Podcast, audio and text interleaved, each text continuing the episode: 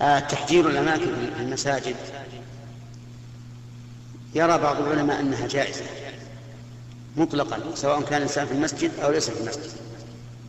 وهذا هو المشهور عند الحنابلة في كتب الفقه أنه يجوز للإنسان أن يتحجر ومتى جاء دخل في مكانه. ولكن الصحيح أن هذا حرام وأنه لا يجوز. أن يتحجر لأنه يمنع غيره ما هو الأفضل ولأن ذلك يؤدي إلى أن يتراخى هو أيضا في الحضور.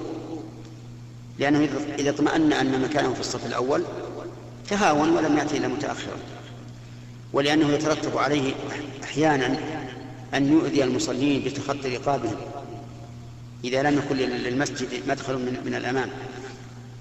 هذا الذي نراه في هذه المسألة. أما إذا كان الإنسان في المسجد بأن يضع شيئا يحتج به المكان وهو في المسجد فهذا لا بأس به بشرط أن لا يلزم منه تخطي رقاب الناس.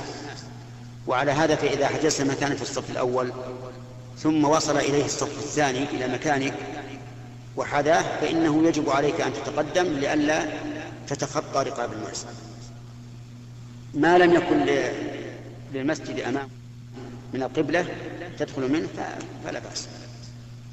فالصحيح في هذا المسألة التفصيل أن من كان في المسجد فلا حرج لأنه حصل له التقدم ولكن ربما الناس يلاحظ أنه إذا ابتعد عن الناس آه، أخشى له في صلاته أو ربما يكون ممن يجهرون بالقراءة فلا يحب أن يبقى في الصف الأول فيشوش على الناس أو يحب أن يكون له مذاكرة في درس من الدروس يحب أن يكون بعيدا عن آه، الصف.